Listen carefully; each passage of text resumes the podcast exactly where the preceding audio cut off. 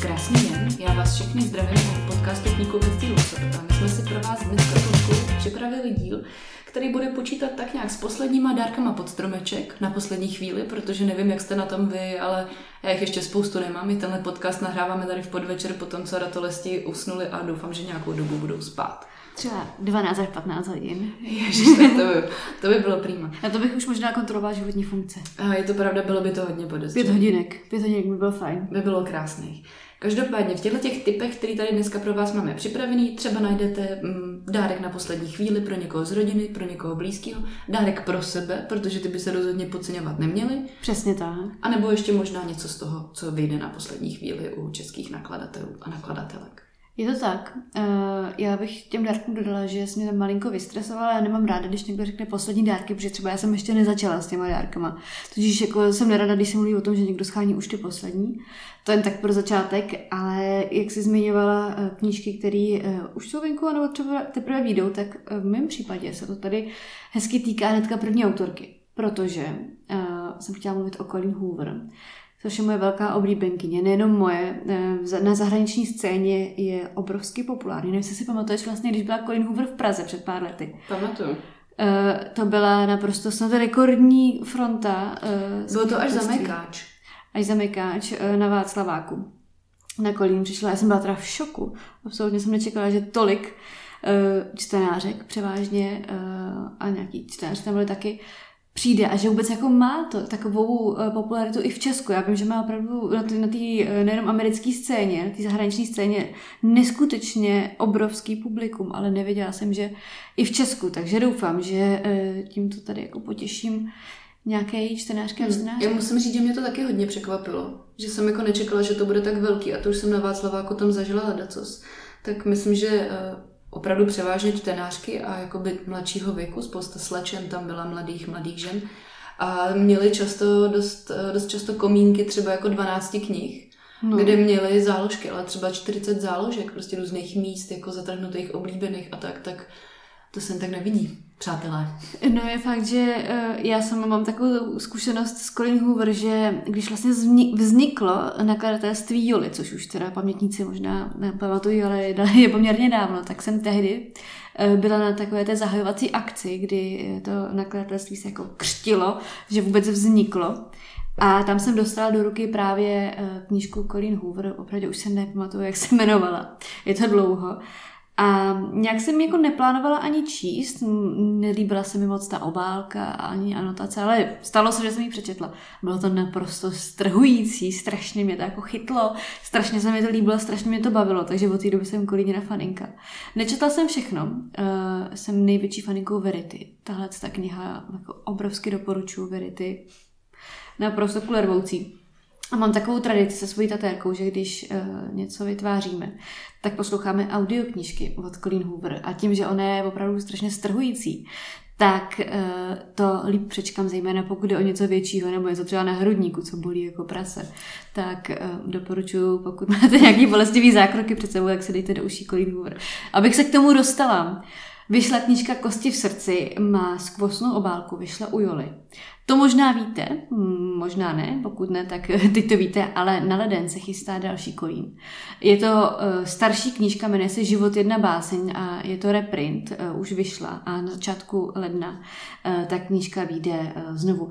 Je to taková klasická kolín, je tady uh, 18-letá hrdinka, která nečekaně umírá otec a ona prožívá různý bolestní zvraty. Je to o vztazích, klasická kolín, těším se moc. Tak já skočím někam trochu jinam. Eh, Ups. Můj tip je non-fiction, protože to zase žeru já. Eh, bude to Martin Šonka, Můj let do nebes, eh, knížka Martina Šonky a Roberta Sáry. Je to mm, o životě Martina Šonky, novinář Robert Sár. Já myslím, že Martina Šonku asi všichni znají jako akrobatického pilota. Asi tušíte, že patří ke světové špičce, že lítá v barvách Red Bullu, protože tím je hodně známý, patří k těm top sportovcům, který mají to právo pišnice touhletou značkou a je světově známý. Určitě jste viděli video, kdy letí hlavou dolů nad formulí. To si mm. možná viděla i ty Luci. Ne. No tak ne, tak téměř všichni to viděli. A Luci to tady pustím, až to dneska dotočíme. Je to skvělý video, mrkněte na to. Co už jste možná ale nevěděli, je, že se narodil se zimově ústí, Jeho maminka byla samoživitelka a on se svým bráchou spával v takovým malým kamerlíku. V anotaci se píše, že v kamerlíku na košťata, což uh, asi vám všem připomene něco trošku jiného. Takže já nevím, jestli kamerlík, kamerlíku na košťata, každopádně v nějakém malým pokojíčku. Asi to neměl úplně lehký, jako malý, jeho maminka určitě taky ne. A jemu se podařilo prosadit se v odvětví, teda v letecké akrobaci, a ve kterým často rozhodují peníze. No, jako není to vždycky pravidlem, právě na něm se to ukazuje, ale dost často to tak jako bývá, je to prostě poměrně náročný sport, jak na vybavení, tak na trenéra, tak na všechno. Všechno to kolem, protože prostě lítání není, eh, není levný. Stal se z něho světový pilot a tahle ta knížka vypráví jeho životní příběh taky o tom, eh, jakožto, jakožto otci tří dětí, eh, doplňují tam eh, různé rozhovory, můžete si tam přečíst nějaký glosy jeho nejbližších i jeho velkých soupeřů. Takže Martin Šonka. Tak já mám teda zase, my to vždycky máme tak hezky úplně odjinut, ty mm. typy. Uh, můj typ je na knížku, která tedy vyjde v začátku ledna a je to nový přírůstek do mé oblíbené edice. Mám pocit, že skoro po každý tuhle edici vzpomínám, protože snad téměř každý měsíc jedna kniha v ní vyjde. A to je kniha uh, edice Významné ženy, která vychází v Ikaru. V této edici už vyšla třeba Madame Piaf, uh, Maria Montessori, Frida Kahlo, Marie Curie Skladovská a tak podobně.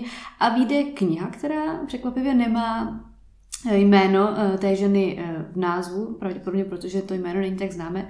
Ta kniha se jmenuje Tanečnice z Moulin Rouge a eh, je to o příběhu Louise Weber, což byla tanečnice Moulin Rouge, která se narodila v Paříži v 19. století a vyrůstala se svou matkou jako velmi chudé ženy, nebo velké, velmi chudobná, chudobná rodina a od malička byla zapálená pro tanec a strašně moc chtěla eh, tančit a navštěvovala zuřivě všechny bary a kavárny na Montmartu v Paříži, který tou dobou vzkvétaly, protože byly hodně navštěvovány umělci um, toho 19. století, různými malíři, spisovateli, básníky, třeba Renoir a podobně.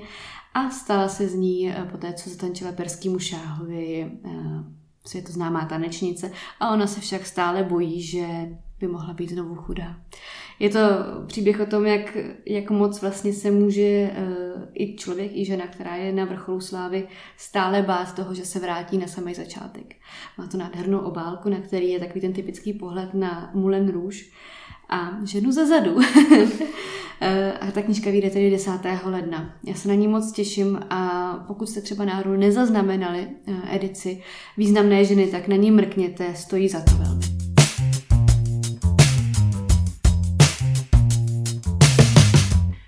Mám uh, tip, uh, který by se mohl líbit uh, nejen babičkám, nejen maminkám, nejen vám, spoustě dalších lidí, ale určitě čtenářům, čtenářkám Šikního kostela, Aleny Monštajnový, mm-hmm. myslím si, že i Katky Tučkový.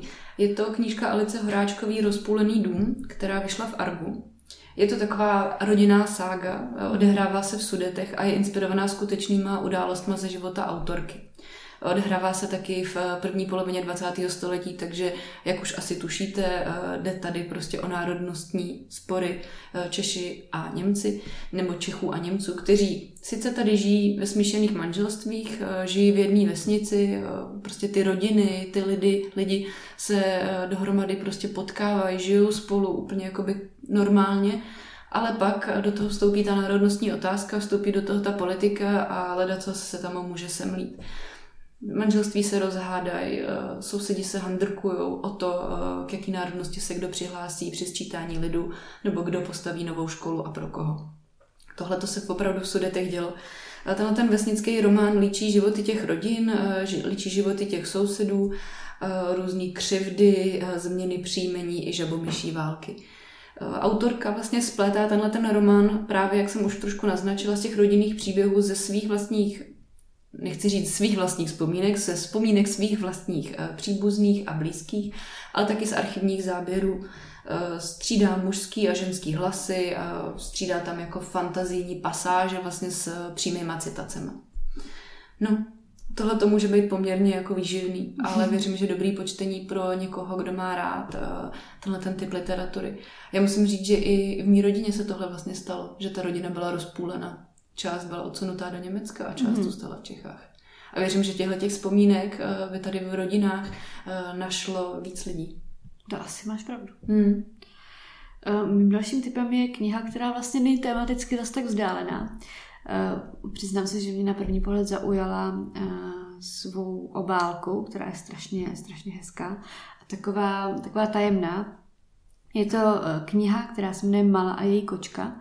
Eh, jelikož autorka se jmenuje Mala Katzenbergová, tak bych typla, že to bude pravděpodobně eh, minimálně do značné míry autobiografický příběh. A je to příběh 12-letý židovský Mali, nebo autobiografii inspirovaný, nebo tě autorka asi musí být nutně mladší, ale je to příběh 12-letý židovský dívky Mali, která se narodila v polské vesničce Tarnogrod a se svou rodinou a se svou sourozenci prožívala docela takový pohádkový idylický dětství, protože bohatí, měli se dobře, měli všechno. Až do doby, než eh, nacisté Polsko obsadili a tahle ta rodina, která vlastně měla všechno, má najednou hlad a nemá co jíst a nemá vlastně nic a eh, Mala se po večerech vykrádá ven, aby vyžebrala pro rodinu něco k jídlu a vždycky, když se vykrade ven, tak eh, sníde její kočka, Malach, což znamená hebrejský anděl. A jednoho dne je ta rodina zařazena do transportu, ale Mala s tou kočkou unikne a začíná takový boj o přežití. Takže takový typ trošku temnějších končin. Já mám uh, dva typy, takový exotický. Mm-hmm. Možná snad ani nemůžou být rozdílnější. Posuď sama. První je knížka Srdce tajgy, která vyšla v hostu od Alexeje Ivanova. To je knížka pro milovníky fantazy. To znamená eh, pro ty vaše kamarády a kamarádky, který eh, milují pána prstenů, eh, sbírají magicy nebo hltají, čtou nebo hrajou večera. Je to historický fantasy román ze středověkého Ruska. Najdete tam takový nezvyklý kulisy tajemného světa, tý vlastně severský tajgy. Je tam nádech takový jako pohanský a zároveň i křesťanský mystiky celá ta epocha je prý úžasně vykreslená, eh, ale zároveň tam nechybí nějaký intimní, jako osobní okamžiky v životě eh, postav, který v tom románu, o který v tom románu jde. Tohle je jeden ten typ uh, fantazy. Myslím, že to asi nebude úplně tvůj šálek, pro tebe možná, Luci, to druhý. To druhý je Skleněný ghát, knížka Najara Masuda, která vyšla v Argu a to je taková ochutnávka nepoznaného pro někoho, kdo si chce rozšířit obzory. Je to výbor sedmi povídek eh, z díla jednoho z nejuznávanějších moderních autorů, kteří píší v určtině. A i když eh, možná jako nepatříte mezi někoho, kdo by se do té doby zajímal o indickou literaturu, tak věřím, že tyhle ty povídky vás okouzlí takýma těma exotickýma kulisama, který budou plný neznámých tvarů, barev, vůní, příběhů, postav. Mm-hmm, to to zní zajímavě. Mm. Takže středověký Rusko mm. a Indie. Máš pravdu, je to exotika.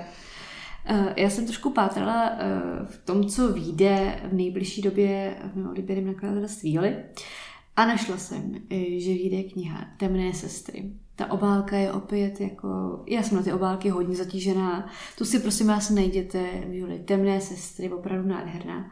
Je to New Adult, nebo Young Adult, těžko říct přesně, když jsem to nečetla, ale hrdince je 17 let, jmenuje se Iris. A e, ta anotace o ní říká, že Iris byla vždycky taková trošku zvláštní, trošku divná a e, vyrůstala e, se svými sestrami a oni vědí, že se jim v dětství stalo něco hrůzo strašného, něco strašného.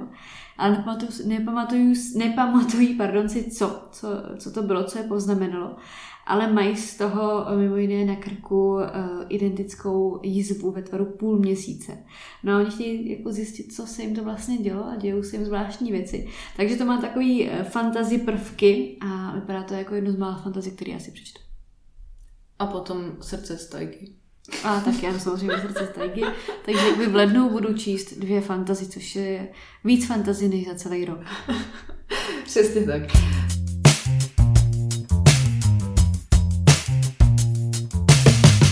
Já tady mám uh, takový audiotyp, protože jedním mým typem na Vánoce, pokud fakt jako nestíháte, jo, to můžete prostě pořídit i 24. ráno, jo, to je v pohodě, to prostě úplně, úplně v klidu stíháte. Uh, jestli někdo z vašich blízkých nemá ještě aplikaci na uh, audioknihy, tak mu ji můžete doporučit ke stažení, nebo mu ji stáhnout, vyložit mu tam profil, jak uznáte za vhodný, vy jste možná digitálně jako schopnější než já a stáhnout tam nějaký audia. Protože audia jsou skvělý, my je s Ludskou milujeme. Pravda. A nejen, že si tam můžete stáhnout něco pro sebe, Ale můžete tam taky stáhnout uh, pohádky pro děti, které jsou úplně perfektní večer na poslech, na uspávání. Aha. Ale jako i tebe, jo, uspávání i tebe. Funguje to výborně. Já se uspávám dobře, někdo jiný tady má problémy. Funguje to výborně a myslím si, že to může být docela fajn dárek. Je to fakt jako rychlý, pořídíte to a je to určitě něco, co můžete používat eh, ne jednou, ale určitě mnohem víckrát. Mám takový dva typy na to, co byste tam mohli pořídit a budou to typy na dětské knížky. Jeden z nich bude Tramvaj plná strašidel, což je pro děti, řekla bych, tak jako od 8 do 12 let. Eh, je to o Davidovi, eh, jehož rodiče pracují poměrně do noci a on bývá večer eh, doma sám a trochu se tam bojí. Hmm. Říká si, jestli se tam schovávají strašidla, jestli jsou ve skříni a jestli tam není trochu moc tma. No a co se stane? Najednou se mu v patře, v pátém patře za oknem začne zjevovat tramvaj plná strašidel. Ty bláho. Ty bláho. No co s tím? Eh, to tam je klidný spaní a bude, se tomu, bude tomu muset eh, David přijít na kloup a ještě, že ho čekají prázdniny se sestřenicemi a bratranci a možná, že se jim to společně podaří vyřešit. To je tramvaj plná strašidel a druhý typ jsou pohádky pro zlobivé bagry. To je, to je pro děti, pro holky i pro kluky, který prostě milují bagry. Je to příběh od Petra Stančíka. Když si najdete tu obálku, tak eh, věřím, že prostě eh, určení titulu bude naprosto jasný, jsou tam takový žlutý bagry a nic není třeba povídat.